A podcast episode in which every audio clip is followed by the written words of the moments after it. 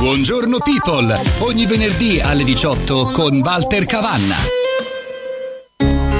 Scendi silenzio, fai ciò che vuoi, crolla la casa che scegliamo per noi. Fu la reazione, un'utopia, fu un'ora ed eri già andato via.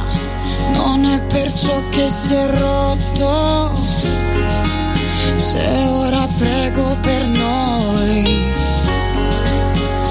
nel bilancio di tutto, io tutto lo rifarei. E fu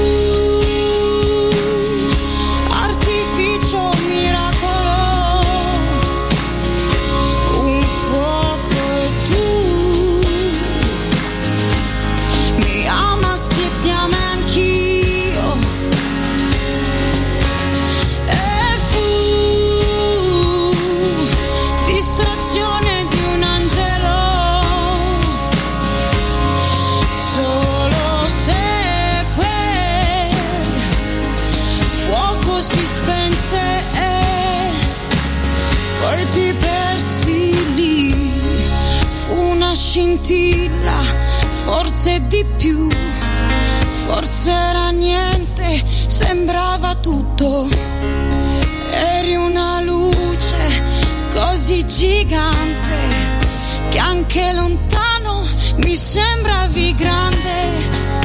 Temevo che un giorno il tempo ti avrebbe portato via. Come poesia una leggenda, non mi scordo di te. E fu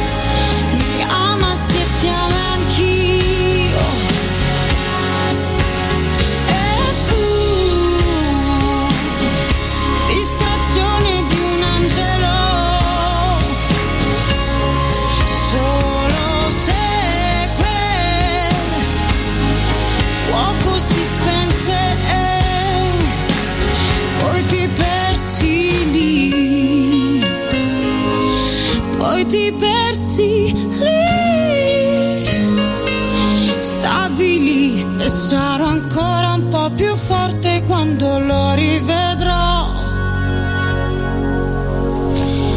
Rieccoci in onda, buongiorno people, sono in compagnia di Antonella Moretti e Antonella Galuppi, scusate, Moretti, pensavo già giocare al calciatore, ma Franca Privitelli, scusate il lapsus. Abbiamo un po' discusso in questa pausa mh, del eh, pianeta scuola e vabbè, sono sorte un po' di idee, di considerazioni che non vi sto a ripetere. E mi viene in mente però di eh, fare una domanda soprattutto ad Antonella perché se ne occupa. Voi a scuola, quando mm, mm, nelle famiglie c'è qualcosa che non va, parlo anche di casi di violenza domestica, eccetera, eccetera, vi accorgete dai ragazzi che qualcosa in quella famiglia che non va e che cosa si fa? Allora, io parto da un presupposto. Io ho un master che ho conseguito all'Università di Ferrara che è in tutela diritto e protezione dei minori. È un master eh, che mi permette anche di potermi formare eh, periodicamente eh, su varie tematiche che sono legate proprio a, ai bambini, ai giovani, alle situazioni scolastiche e recentemente ho fatto proprio un corso di formazione che riguardava l'ascolto in classe. Sì. Purtroppo queste situazioni possono capitare. Io mi sono trovata a lavorare in diverse scuole e quindi mm, sono tanti anni che passo da una scuola all'altra e questo, questa diversità mi porta anche a conoscere contesti diversi e situazioni diverse. Sì. Non a caso mi sono occupata anche di eh, bambini eh, che avevano dei disagi sociofamiliari anche importanti e ovviamente eh, dalle loro parole che a volte sono molto velate e non sono proprio esplicite, si capiscono tantissime cose. Ora, se tu conosci il vissuto del bambino, quindi sai la famiglia eh, che situazione vive e allora eh, in qualche modo quello che tu ascolti sai che in qualche modo è monitorato perché ci sono bambini che sono seguiti dalle assistenti sociali periodiche, dagli educatori che vanno a casa per eh, quindi sostenere anche didatticamente i bambini. Quando i bambini invece non sono seguiti da nessuno, nel senso che non c'è, eh, non ci sono assistenti sociali di mezzo, non ci sono disagi familiari evidentissimi, ma solo per sentito dire, perché ci sono situazioni in cui per esempio il padre alza le mani verso la madre. A me è capitato una volta una bambina in un contesto mm, passato eh, dove si parlava blandamente eh, del, del, discorso cosa vuoi fare tu da grande cioè la, la domanda più banale e più sciocca che può capitare in una classe bambini di seconda elementare e una bambina eh, straniera eh, ha detto io voglio fare la poliziotta perché così ho la pistola e posso sparare. Allora prendendo così questa parola a caso le ho detto eh, ma proprio per sparare ma per fare cosa con la pistola? Chi vorresti sparare? E ha detto mio padre. Mm. e poi da lì è nato tutto un discorso in cui è emerso, però fortunatamente, se vogliamo dirlo, era una famiglia comunque controllata sotto questo aspetto, dove il padre appunto era stato accusato di violenza domestica e quindi la madre era stata eh, prima mandata con i figli in un centro proprio per, eh, di protezione e quindi la bambina aveva vissuto questa esperienza e da ciò questo fa dedurre che i bambini naturalmente essendo come diceva la nostra Montessori sono delle spugne la mente assorbente assorbe anche i disagi e le varie situazioni Franca, tu che ne pensi? Ma io personalmente a volte mi è capitato di incontrare dei bambini che mh, sicuramente avevano del dei disagi a casa e, mh, e sicuramente venivano picchiati perché un bambino per esempio quando tu ti avvicini mi, mi riferisco a questo bambino in particolare eh, quando io mi avvicinavo era sempre in, in una posizione di, Difesa. di difesa e si metteva le mani senza nessun motivo o anche se ti sentiva alzare la voce le mani vicino alla faccia Quello già è un segnale e allora quindi già oppure una volta mh, ci è capitato un bambino che mh, diciamo simulava dei comportamenti sessuali espliciti Sì. e che sicuramente magari non era mh, non abbiamo attenzionato non era un bambino diciamo soggetto di abusi ma sicuramente in ambienti un po' degradati magari i bambini ah, vivono in ambienti in contesti dove non c'è un minimo di privacy Assiste. e quindi questo assistono a delle cose che magari non dovrebbero vedere in verità eh, noi ci siamo sem- comunque abbiamo il dovere etico morale al, di là di quello professionale di segnalare subito all'equipe. Io mh, altre volte sono stata contattata dall'assistente sociale quando capita che ci sono dei bambini che sono seguiti e quindi diamo le nostre informazioni in una maniera eh, diciamo delicata comunque tutto. e poi osserviamo soprattutto per esempio anche eh, quando scrivono cosa scrivono cosa disegnano le figure diciamo i colori che utilizzano soprattutto la famiglia e anche questo oggi sai non è facile fare questo mestiere perché noi a volte non possiamo chiedere parlami ormai della tua famiglia della mamma cosa fa perché noi con questo problema della politicamente corretto della privacy non possiamo più di tanto entrare diciamo nel privato anche dei bambini.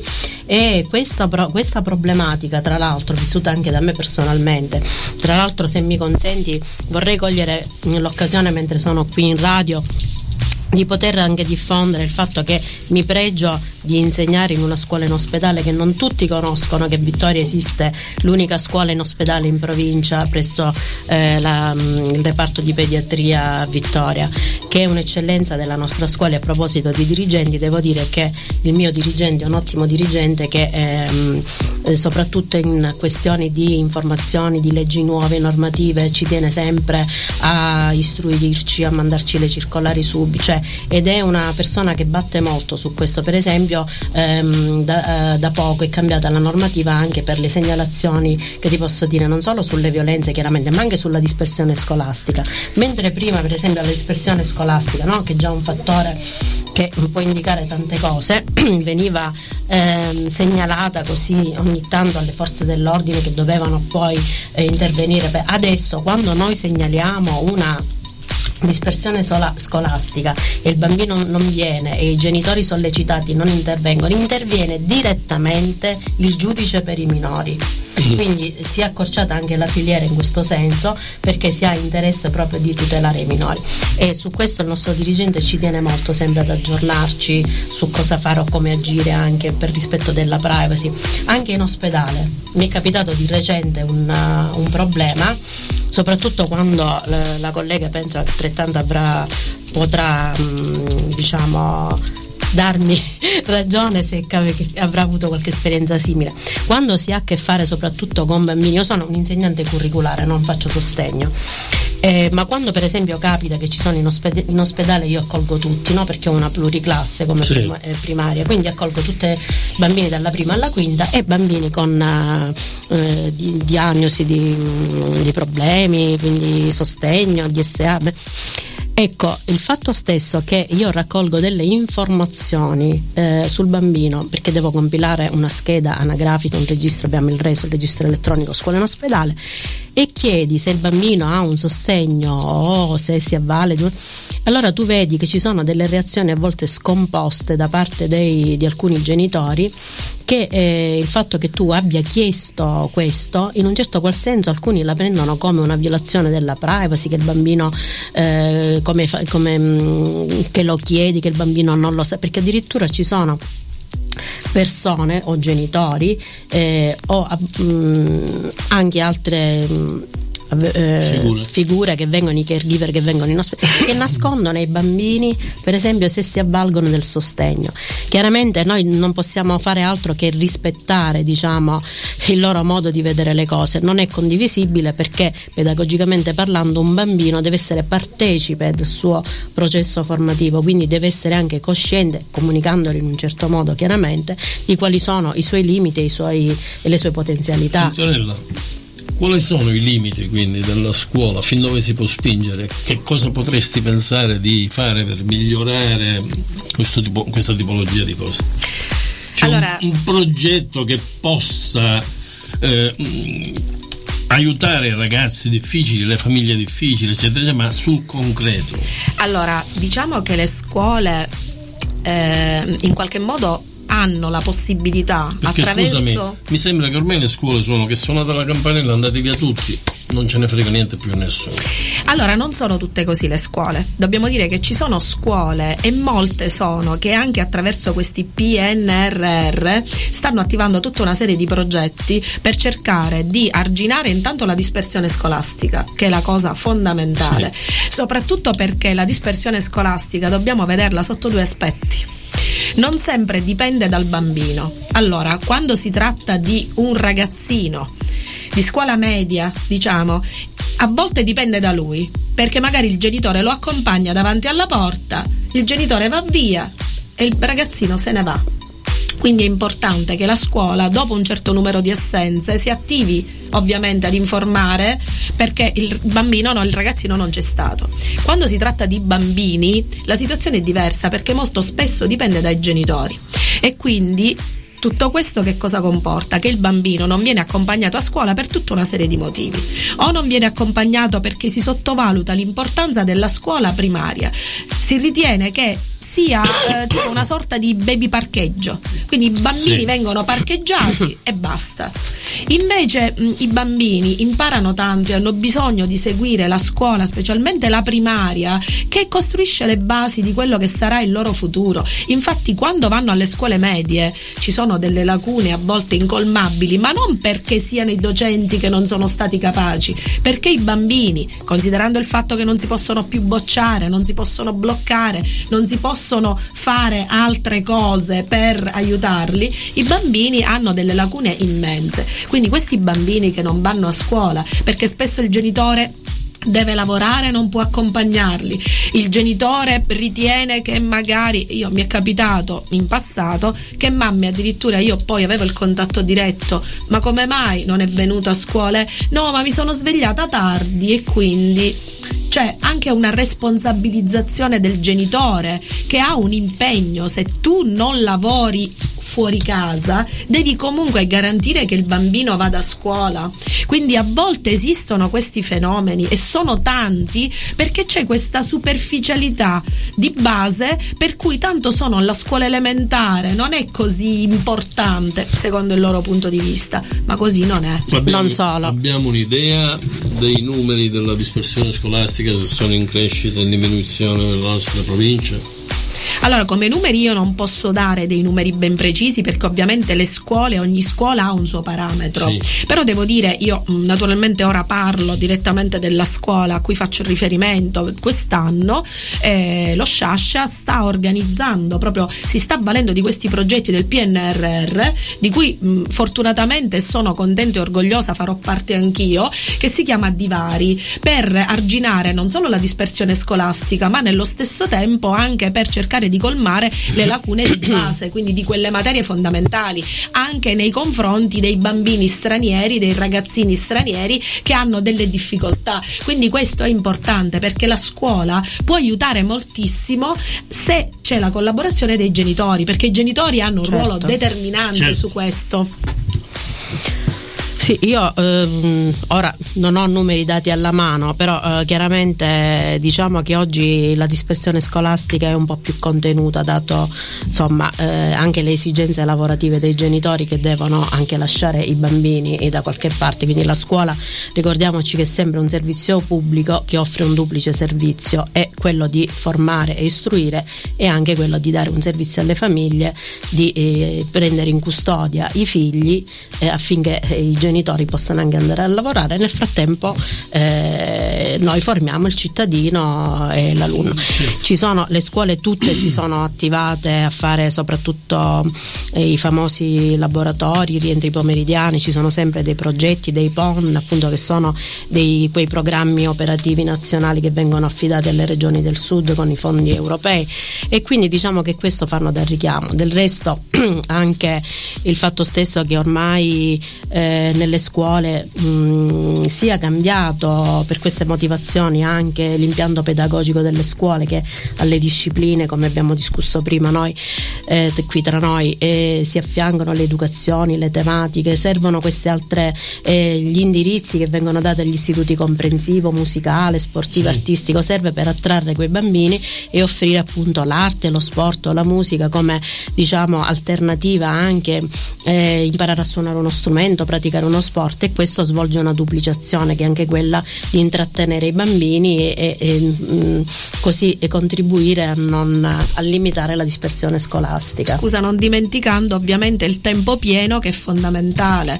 Il tempo pieno aiuta moltissimo non solo i bambini anche a diversificare anche dalle classiche discipline, Certo. quindi andare sport, musica, arte e immagine, è importante anche questo, l'attività artistica, ma nello stesso tempo un supporto ai genitori genitori molto valido perché permette loro anche di sapere dove sono i figli e di sapere soprattutto cosa stanno facendo i figli in quel momento. E qui la nota dolente. Poco fa vi ho messo la nota dolente del tempo pieno. Ah, Posso sì. dire? Nel senso che il tempo pieno non è attivabile eh, a tappeto per tutti. Certo. Perché mancano i fondi, non avendo l'ente locale fondi necessari per attivare la mensa, è chiaro che il tempo scuola con l'autonomia scolastica, dove appunto ti lamentavo che una mancanza di un fondo perequativo e quindi un'istruzione mi hai centralizzata. bruciato la domanda praticamente. Ecco, prego. Me l'hai bruciata completamente perché stavo dicendo poco fa che ho Chiedo, messo, chiedo scusa, ho messo eh, leggermente in imbarazzo dicendo se i dirigenti sono eh, preparati Eh. o meno. Bene, la politica cosa può fare di più?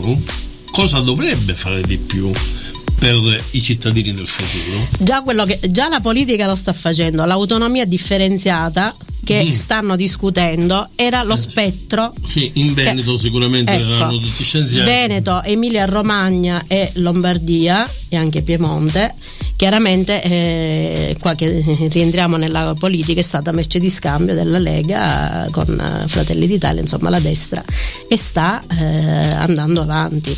Questo decreterà la fine per, mm, perché anche bisogna vedere che cosa scriveranno. È chiaro che noi loro pa- parlano di livelli essenziali che garantiranno nella sanità, livelli essenziali che garantiranno nella scuola, ma già attualmente che noi non abbiamo un'autonomia differenziata e quindi abbiamo um, una semplice autonomia, cioè in deroga alla regione che può stabilire, ma la, mm, la deroga eh, è solo in ambito, eh, cioè è, è in ambito organizzativo, ma mancano anche i fondi perché economicamente se lo Stato non interviene a eh, garantire un equo tempo scuola in tutto il, il territorio italiano. Questa non è eguaglianza, quindi non è vero. Se è vero che la Costituzione ci dice che lo Stato deve rimuovere tutti gli ostacoli anche di ordine economico, e sociale, è, chiaro che questa legge entra in collisione, diciamo che è anticostituzionale questa autonomia. Quindi si dovrebbe fare qualcosa affinché eh, non ci sia un tempo pieno a macchia di leopardo, ma venga garantito soprattutto anche in quelle regioni dove noi abbiamo delle difficoltà Tu? al sud. Ma io reputo che secondo me la politica mm, non dovrebbe entrare per gli interessi personali. Quanto per quanto per eh, cercare di fare tutto quello che è necessario per quel determinato territorio. Perché la politica cioè quando noi ci riferiamo ad un partito specifico piuttosto che ad un altro eh, non possiamo qualificarlo se non rapportato al nostro territorio. Ogni territorio ha dei bisogni ha delle esigenze. Talvolta anche nella stessa provincia abbiamo bisogni differenti. Quindi ci sono scuole che godono di situazioni differenti per cui non possiamo, quello che vale per un istituto non può valere per un altro. Per esempio, io per voler prendere, per esempio, Scoglitti, è una scuola che si trova nella fascia trasformata e quindi ha dei bisogni che non saranno mai identici, per esempio, a, a un istituto, per esempio, di Ragusa, per parlare di Ragusa, perché anche lì la situazione, pur essendoci un grande afflusso, un grande, eh, diciamo, ehm, contesto può essere straniero, però non è identico a questo. Per cui ogni eh, comune ha un bisogno che deve essere visto non alla luce di una politica nazionale, ma di una politica territoriale. Quindi chi agisce sul territorio dovrebbe prendere dei provvedimenti adeguati, ma provvedimenti che siano adatti sempre Però que- e non in campagna Sì, elettorale. Condivido in altre, ma non per quanto riguarda il tempo scuola, perché il tempo scuola è il tempo pieno, tempo deve, essere, deve essere un tempo pieno per tutti, Ma perché il scuole si servizio stanno ormai adattando. eh, ma non lo questo. potranno fare tutti perché ripeto eh, la condizione sine qua non è, sono i soldi che Sì. l'ente locale deve avere non avendoli non lo potrà e questi sono dei diritti lesi a quei bambini che un conto è stare 27 ore 30 ore a scuola e un conto è starci 40 ore in quelle ore c'è un'offerta formativa diversa di cui alunni ci saranno alunni di serie A e alunni di serie B Anche perché se non sbaglio se, il, tempo pieno presuppone anche la mensa. Sì. Certo, Sì. Quindi- presuppone la mensa, per Sì. questo infatti c'è la condizione sine qua non nella mensa. Andiamo in pausa, torniamo presto, state lì, non andate via.